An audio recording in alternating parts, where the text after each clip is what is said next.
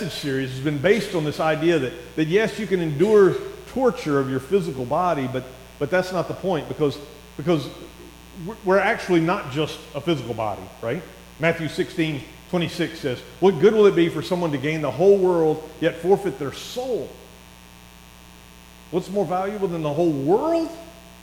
One individual soul. So, so while we've been kind of exploring this idea and building upon this idea that, that we're not just a body with a soul, we're a soul with a body, it's, it's time we start to personalize this. It's not that we, it's I. I'm not a soul, a body with a soul. I am a soul that happens to have a body. My identity is my soul. When God created us, when he created man, he breathed into the breath of life, the breath, the ruach, the breath of God. That that's when we became alive. That's who we are, really. Our soul. And we find in life that our souls can be can go through some pretty difficult seasons, right? maybe maybe you've experienced some of these, right? Our, when, when we're in pain, our souls can be tormented, we can feel, right? When, when life, when the world just doesn't make sense, we're in the midst of chaos, it seems like we're being tormented spiritually, right? When, when we're sick, or, no, or someone we love is hurting, is suffering, it, it, our souls seem to ache. Many theologians over the years, centuries, have referred to it as the dark night of the soul, when it seems like nothing fits. My soul is out of place. When David cried out, How long, O Lord? How long do I have to go through this? How long? Maybe you've cried out like that before. Many things can can torture our souls. But today I want to focus on just one of them, just one. But before I get there, I got to tell you about. I don't care what you see in the news these days, especially from a parent's point of view. my experience, raising boys and girls are different, right? So, so raising my son was like figuring things out. I had no clue. It was our first kid, and we're just kind of thrown in, like God just gave you a kid and said, hey, let's see how dumb you really are, right? And so you kind of figure it out. And, and I thought, okay, you know, he's three, four years old. He's not trying to, he's not going to kill himself. It doesn't seem like. So it's, okay, we kind of got this. And a daughter comes along, and it's like, you think, ah, this is going to be a piece of cake. No, you throw the whole book out and start over. It's completely over. So my son, when, when he was little, we could wrestle and we could, you know, fight around the house, and mom kind of laughed, oh, boys, blah, blah, blah. You know, but when my daughter came along, I tried to do the same thing. It doesn't work the same way. Not at all. The tickle monster used to come all the time for my son, and he loved it. My daughter, not so much. Not so much. She wasn't a big fan of the tickle monster. I mean, she, she, would, when she laughed, when she was a little kid, she had this great big belly laugh. And she would get to giggling and so, so loud, I mean, it would fill the house up. You'd be like, oh man, somebody's having a good time in there. Well, Tickle Monster, Dad, one day didn't know when to stop. And about that time that I got to the point where I was like, I should stop, something in the tickle monster said, oh no, oh no, we're not stopping yet. And I tickled one more time. And that was the end. She erupted, crying, screaming. I was like, what, what happened to the fun? We were laughing and carrying on, and now all of a sudden, it's never the same. It, it was never the same since then. I never could figure it out. Like, like I ruined it. Whatever it was, whatever that good thing was, I spoiled it. A good thing that went bad. Ever experienced that in life? Our souls experience that all the time. We start something that, that wasn't that bad, but then over time it became that bad. Right? It became torturous, even, maybe, you might say. 1 Peter chapter 2, verse 11 says, Dear friends, I urge you, as foreigners and exiles, to abstain from sinful desires which wage against your soul. Sinful desires, all those things that, man, I, I want to do. My body, my flesh tells me this is what you this is what you're made for. When in reality, it, it wages against our soul. Our bodies say yes, yes, yes, but our souls say, ah, no. Stay away. Paul, in his letter to the church in Rome, described this sense of uh, being tormented by sin. Uh, and I don't know if I have the, yeah, I do. He says, he said, Paul, who, who started churches all over the Gentile world, it, we credit us being here in Rock Hall in the church to Paul's work, right? Starting churches all through Asia. He says, So I find this law at work. Although I want to do good, evil is right there with me. For in my inner being, I delight in God's law. I love the Lord. I love pleasing God. But I see another law at work in me, waging war against the law of my mind, making me a prisoner of the sin that's at work in me. What a wretched man I am, he said. What a wretched man I am, he, he included that passage. On that, from the outside, nobody would say, Paul, you got issues. Every, from the outside, everybody would think, Paul's got it going on. But inside, he was struggling. He was wrestling. He was fighting for, a, he was fighting a spiritual battle within his soul. That's what it is when we're, we're stuck in sin in our lives. As a follower of Jesus, it begins to twist us up. Inside, we can be dying spiritually. So, because we're a soul that happens to have a body, let's get busy trying to figure out how to clear our souls out of this toxin. Let's first begin with identifying how exactly sin tortures us. How does sin actually torture us? Dave, uh, David, who knew quite a bit of sin and the effects of it, he says this My bones have no soundness because of my sin. My guilt has overwhelmed me like a burden too heavy to bear. Like a burden too heavy to bear. Tortured by the sin that he'd committed. I remember the first time I felt this way or something similar to it. I must, I, am pretty sure I was like seven or eight years old. I was trying to figure out how exactly old I was. But uh, had a lot of older cousins. I was one of the younger kids in the family. And uh, one of my older cousins, I went to my grandparents' house, and uh, my older cousin introduced me to my grandfather's Playboy collection. in that moment, I remember, I remember the moment. And I remember feeling shame and guilt in the moment. Like, this ought not be. A, many have described it as a loss of innocence that we experience early on in life. And that event, i will credit that event to setting me on track to struggle with sex and sexuality for years, even into my marriage. I wasn't addicted as a diagnosis to pornography, but it was a stronghold that had developed in my life that I would wrestle with for, for 20 years. Back then, it, it wasn't as readily, I, I bring this up in church because I usually don't bring this kind of thing up in church, but, but we need to be aware that back then it wasn't available everywhere. Today, every kid with a phone has got a library of pornography in their pocket. Every, every adult with a phone has got a library of it. And if we think people in church, we're not, that's that, not us. No, no, no. 40 million Americans regularly engage pornography, men and women. 40 million regularly. Every second, there are 28,000 Americans watching. Every second, 28,000 new Americans are watching pornography. Every second. 65% of Christians admit to struggling with pornography. 65%. That's more than half. We're all Christians here. Pretty easy to, pretty easy to identify that. Yeah, okay, so there's in this room, there's probably several that struggle with this reality of life. And yet, it's something we don't talk about because that's. Ah.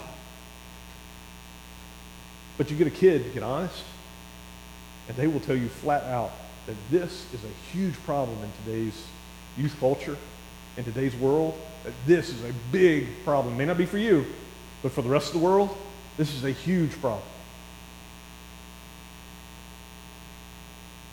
But that's just one thing, one sin that tortures our souls. There are others. Maybe that's not yours. Maybe it's maybe for you it's a lie you told. You, you absolutely lied. And now, I wish I could take it back, but I can't. Maybe it's that you, uh, you, you cheated. You cheated a spouse or on a spouse or on a business partner. Can't undo it. Maybe your soul is tortured by the fact that you tend to overeat. And because you don't want to gain weight or you want to, or you want to lose, you, you feel like you, you don't fit in your body, you, you, you throw up. You make yourself throw up. Maybe you're addicted to a substance. Maybe you lie about your finances. You, you make yourself look like you have more than what you really do and you don't want people to know the truth.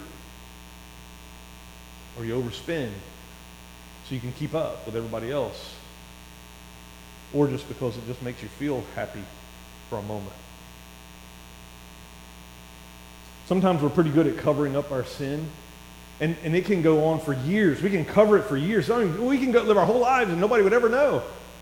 No one would ever know.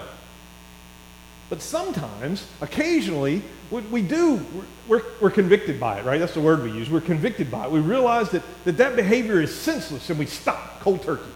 We just, I, I, I smoked for years and I just stopped one day. Just, I know some people struggle with that, but I, I didn't. I just stopped. So sometimes sin in our lives, we're able to just, I'm done. No, I'm not doing that. That's stupid. But the memory of it, the effects of it, don't necessarily stop right then. Right? The torture of sin doesn't end there. The effect of sin isn't limited to the immediate time of the event, right? The effect of sin can go on for generations. Because the, way, the reason is, is because we tell our story, ourselves, a story about the things that we've done. About the things we've done. John chapter 8, verse 44. The devil was a murderer from the beginning, not holding to the truth, for there is no truth in him. When he lies, he speaks his native language, for he is a liar, the father of lies. We, we create all these unjust statements, these, these limiting beliefs that we actually, we make, we get our identity in. Instead of getting Christ, we get it in, oh, well, I'm just an addict. I, I, I, I must have a real problem. I guess I'll never be good at anything. No one can love somebody who does something like that. We tell ourselves all these lies, and, and eventually we, we believe them. And you don't even have to be the one who came up with the lie. It could be something that somebody said to you that you say that you wrap your identity up in it. My, my father-in-law tells a story, would, would tell a story. He's passed now, but he would tell a story about when he was a kid. He went to church, and one of the older ladies in church. I mean, he was. If you know anything about Annapolis, he was a he was an East Puerto Rican, is what they called them. They were, they were the bad kids from Eastport. Uh, so he was, and when he went to church, and uh, they, one of the older ladies in church said, uh, boys that act like that shouldn't be in, don't belong in church. And he left. And that was when he was a little kid, and he never went back. Never went back. Not because of something the lady said, but because that he identified, he got identity from that. Like, I don't belong there. And he believed that. He didn't belong there, no matter what. This is how a stronghold develops in our lives. We feed the lie. We entertain the lie. We start to live into the lie. And then it has, it has a real spiritual effect on our lives. Instead of accepting the forgiveness that God offers us, we believe the lies that, of Satan instead. We're tortured by the lies we believe by the lies we believe. Doesn't matter if it's something that you told yourself or someone else told you. Either way, Satan is the one responsible. He's the one, the father of lies. He's the one that convinces us that it's true. To connect what happened to who I am, who you are. I am what I did. I did bad, so I must be bad. I failed, so I must be a failure. I blew it, there's no point. I might as well just keep doing it. See how it feeds it? This is just the way I am. Guilt and shame. It started in the beginning when Adam and Eve sinned. Out of their guilt, they covered themselves, and so we try to hide it too. We try to hide it too. Can't tell anybody. Because if they really knew everything about you, they would reject you in a nanosecond. Can't tell anybody. It's best just not say anything. It's best just to pretend. To put the I'm fine mask on and keep on going. But Jesus came to set us free. So how can we be free? How can we live into the freedom that Jesus promised in Scripture that he would bring for us? First thing is stop trying to hide your sin. Stop trying to hide it. Stop trying to hide it and turn to his word. What, did, what does God's word have to say about how we find this freedom? Proverbs 28, 13. People who conceal their sins will not prosper, but, they, but if they confess and turn from them, they will receive mercy. Promises of God. This forgiveness is an amazing thing when you experience it. Amen? Forgiveness is an amazing thing. It, it is the key to our freedom in Christ. The problem is, sometimes, sometimes it's easier to offer forgiveness to others than it is to forgive ourselves. Like when someone hurts us. When someone hurts us, it's easy to say, oh, it's okay, I'm going to be fine. It's, it's all right, no big deal. But when we're the offender, oh boy, that's tough, isn't it? Amen? Am I just the only, am I the only one? I don't think so. I think when we are the ones that mess up, man, we keep, we keep beating ourselves up over and over and over again. It's much harder to deal with my own mistakes than with yours. You do me wrong? no big deal. I do you wrong? Oh, that's a whole different story. But if we want to be free, we have to deal with it. Even no matter how hard it is, we have to deal with it. And it starts with confessing it to God. Confessing it to God. Hey, several weeks ago, my, my wife and I, I made some uh, shrimp and grits. That's something I, I make eat quite often. And I left it in the fridge. I was going to eat it the next day. I forgot about it. I was going to eat it the next day. I told Michelle, I said, if it's still in the fridge, I tend to eat it. It doesn't really, but, but shrimp has a way of telling you, nope, you shouldn't have done, you shouldn't have gone there, right? Anybody ever done that before? Okay, maybe y'all have. But, but let me just tell you, if you eat food that's spoiled, your body has a way of letting you know real quick. Your body has a way of, your body rejects it oh, within a, a couple of hours sometimes. Sometimes before you can leave, you can pay the check at the restaurant. Sometimes it's like, it's right now. It's right now. You, if you hadn't been there, praise be to God. But if you have, you know what I'm talking about. All I'm saying is that our bodies, our physical bodies, know how to reject a physical poison. Why can't we train our souls? Actually, our souls are trying to tell us the same thing. That guilt and shame that you feel the minute you sin, that's, that's your body, your soul trying to reject it. Confess it. Confess it. Let it out. Get rid of it. Vomit it away. Don't try to hide it. Don't try to cover it up. Don't pretend like it didn't happen. That just makes us sin sick. I may have told you before, I think I have, uh, the time that the police were called by our neighbor down on Kent Island. Uh, we had a neighbor across the way, lived like a street over. They had a pool in their backyard, and they never used it. Uh, so my son and the neighbor's kids, they would often go over there at night after, after this aged couple had gone to bed, and they would swim in their pool. Well, finally the couple got said enough of this, and they called the police. well, we're out in the front yard, you know, talking, and uh, the police come up, roll up in our driveway, and we're like, uh-oh.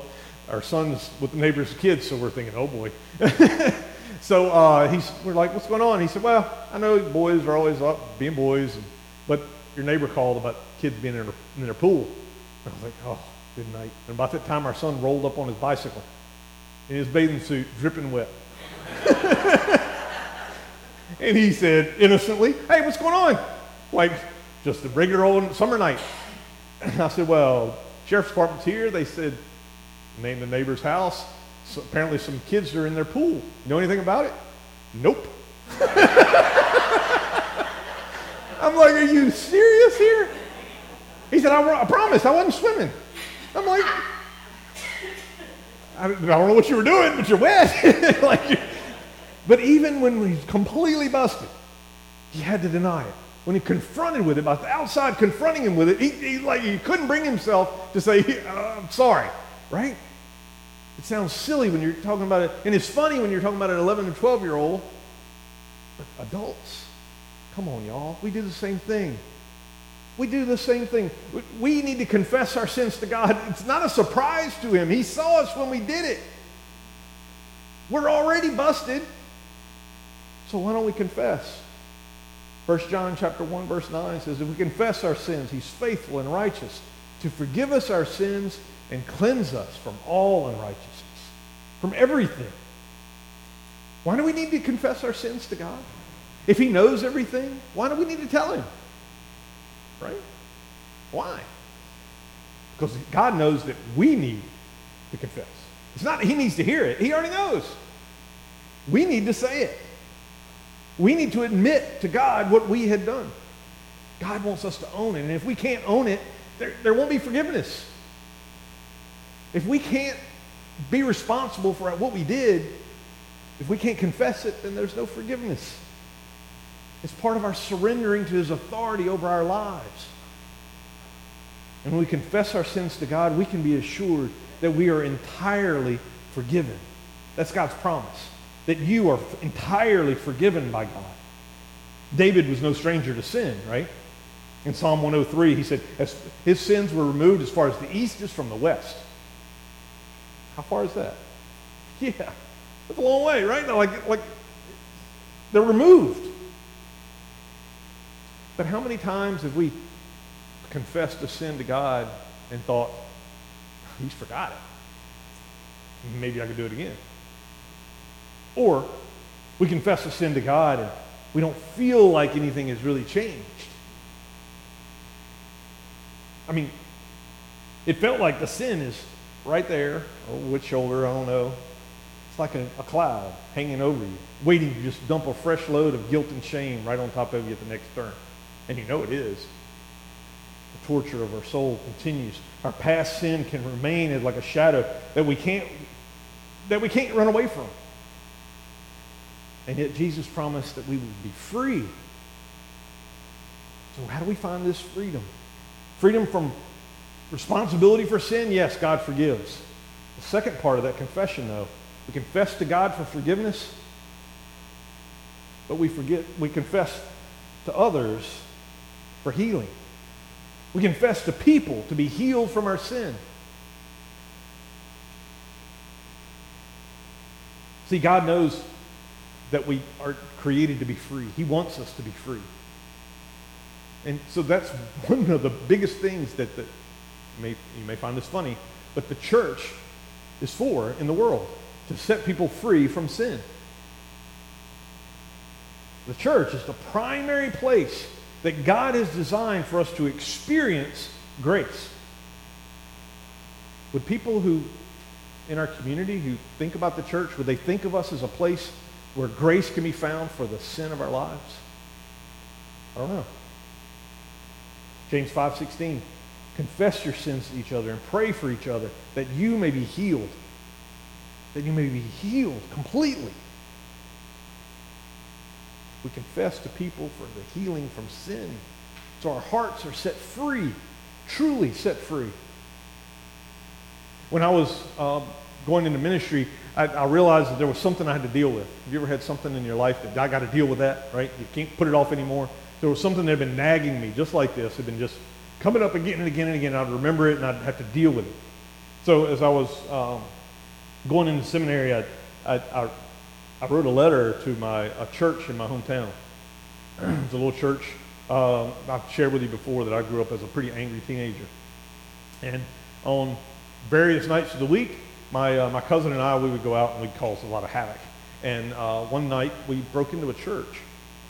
A lot like Rom Chapel, you know, it was across the field from us. We broke into the church and we wound up vandalizing the church. And uh,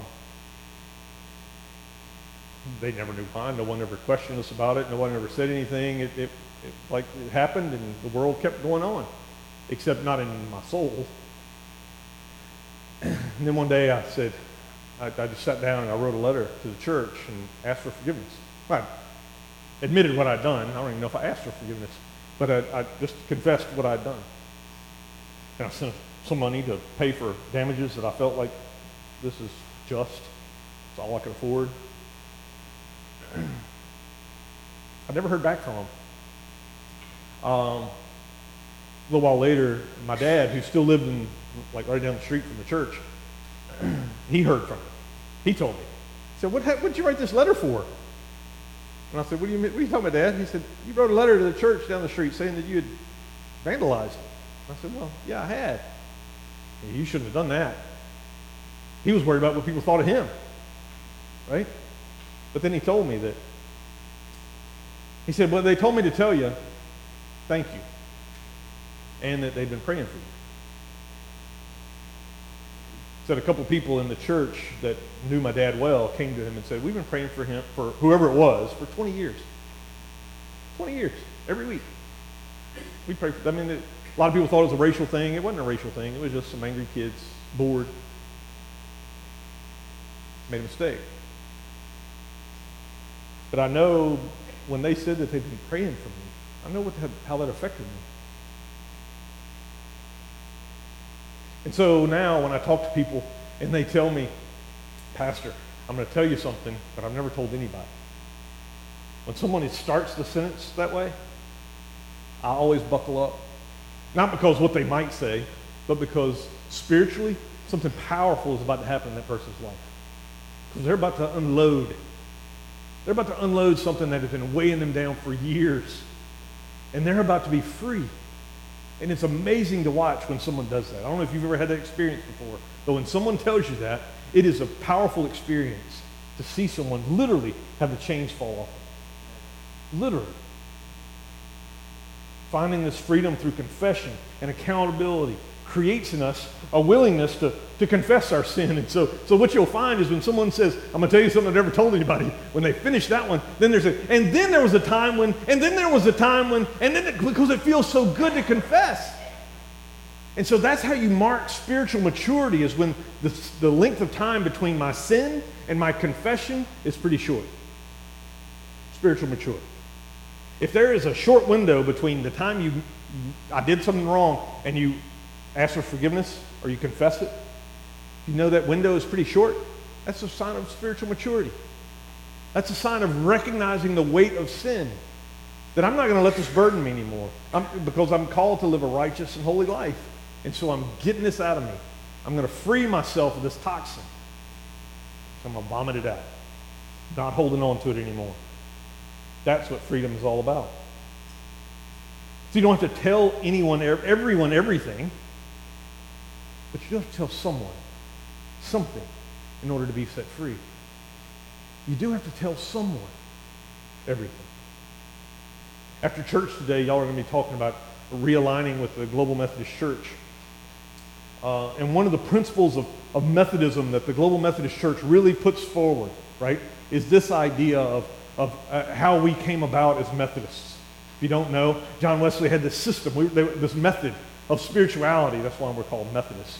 And so his method was that they would uh, have church, and then they would have a, a group that he called a society. It was kind of like a big Bible study, 20 to 50 people that would gather on Wednesday night or one night of the week, right? But in that big group, they would then have groups of three to five that everybody would be in a band, is what he called them, a group of three to five people and in that group of three to five people, they had four questions that they answered every week. Every week. The same four questions. Every week. Here they are. Imagine getting together with someone on a regular basis and having someone ask you and then wait for the answers to these questions. What known sins have you committed since we last met? What temptations have you met with? How are you delivered from them? And fourth, what have you thought, said, or done of which you doubt whether it be a sin or not? what have you done that you're not even sure? See, having people structured to, to, in these groups to, to hold each other accountable to living the life that Jesus prepared for them was the key, was the very key to the church exploding in growth around the world. The Methodist Church, when it came to America, it brought this pattern of small groups and it became, the, it, became what AA is today. I mean, that was, that was where it came from. Having an accountable group of people who are going to ask you the hard questions and wait for you to answer. That was it. And just the accountability, the support of a loving group of people, the church, is what transformed people's lives. It brought them out of the pit of sin into freedom. Just an accountable, a loving relationship with other believers. Transformed lives.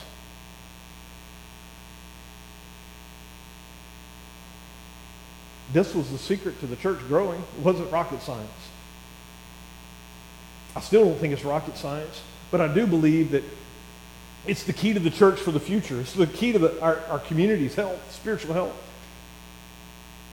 But it's going to take real honesty from real Christians to make it happen. That's why the Global Methodist Church is pretty adamant about its members being a part of one of these. Every member to be a part of one of these. And I think it's fantastic. Because the promise is that Christ will set you free. But the reality is, how do we get there? It's through the church. It's through the church. Paul wrote in 1 Corinthians, no temptation has overtaken you except which is common to us all. And God is faithful. He'll not let you be tempted beyond what you can bear, but when you are tempted, he will also provide you a way out so you can endure it. The church is your way out. Your brothers and sisters in Christ are the way out. If you're struggling with sin, Get in touch with somebody. Confess it to God. Confess it. Tell somebody. You don't have to tell everybody, but tell somebody for goodness sake. Call me. My phone number's in the program. Let's get send me an email. Let's get together and talk. Get a friend that you can trust. Tell them the story. Get it out of yourself. It's going to feel so good to let it go. I promise you. Because God promises that there is always a way out. And He's given it to us The power of Christ. That's the way out. And it is in the church. So you can stop drinking. You can stop all the lustful thoughts. You can stop living a life of lies. You can. Pray for forgiveness and confess to a friend. Let's pray. God, we thank you for your goodness your love and your mercy. We thank you for not just calling us into a new life, but actually giving us the way to live that new life. I ask you, God, to, to hold up those who are in this room today, who are struggling with unknown sins that maybe their spouse doesn't even know.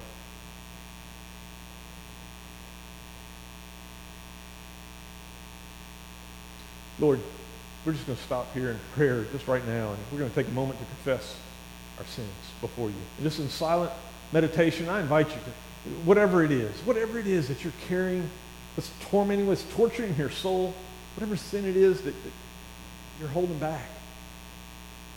I want to give you the chance to confess that to the Lord now.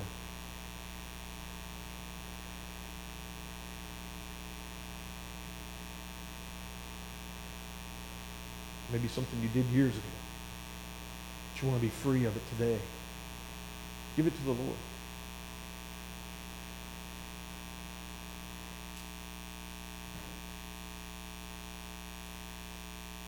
Now we pray, Lord, I ask that you would show us the, a name or a face of someone that we can, we can tell.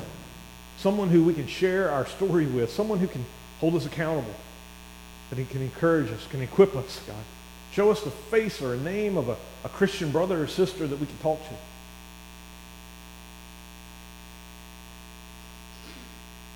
Now, Lord, I ask that you give us boldness to take a step in faith, to actually do what your word calls us to do to handle our sin in the way your word tells us to handle our sin. Trust Him. God, thank you for a way out. Thank you for showing us the way. Jesus.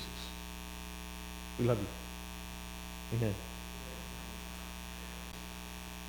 I thought I had it on the screen, but I don't. He himself bore our sins in his body on the cross so that we might die to sins and live for righteousness. By his wounds we have been healed. For you were like sheep gone astray, but now you have returned to the shepherd, the overseer of your souls. There's always a way out, and Jesus is the way. Amen? I want to invite you, um, as always, I try to give you a, a, next step in your faith, but starting July the 10th. Everybody say July 10th. July, 10th. July the 10th. We're starting a new uh, series of uh, Bible study during the daytime. Some of you like having things to do during the daytime, especially during the summer. So during the daytime at lunch on Mondays, because July 10th is a Monday, we're going to have a, a, study that's based around the, uh, the chosen, video TV series, right? So we're going to do season one in July and August. Uh, so Monday mornings at 11:30, we're going to get together, have lunch, uh, and then we're going to have watch a video, and then we're going to have a conversation for it. It should be 11:30 to around 1, 1:30 maybe. I don't know. Depends on how long it takes us. Uh, hopefully by one will be the goal. Uh, if you can join us, uh, that'll be eight weeks, right? Amen. Please take a step. Invite somebody. Bring somebody. It should be a good conversation, if nothing else. All right. Amen. We're going to uh, stand and sing right now. Right, Miss Anna Mae?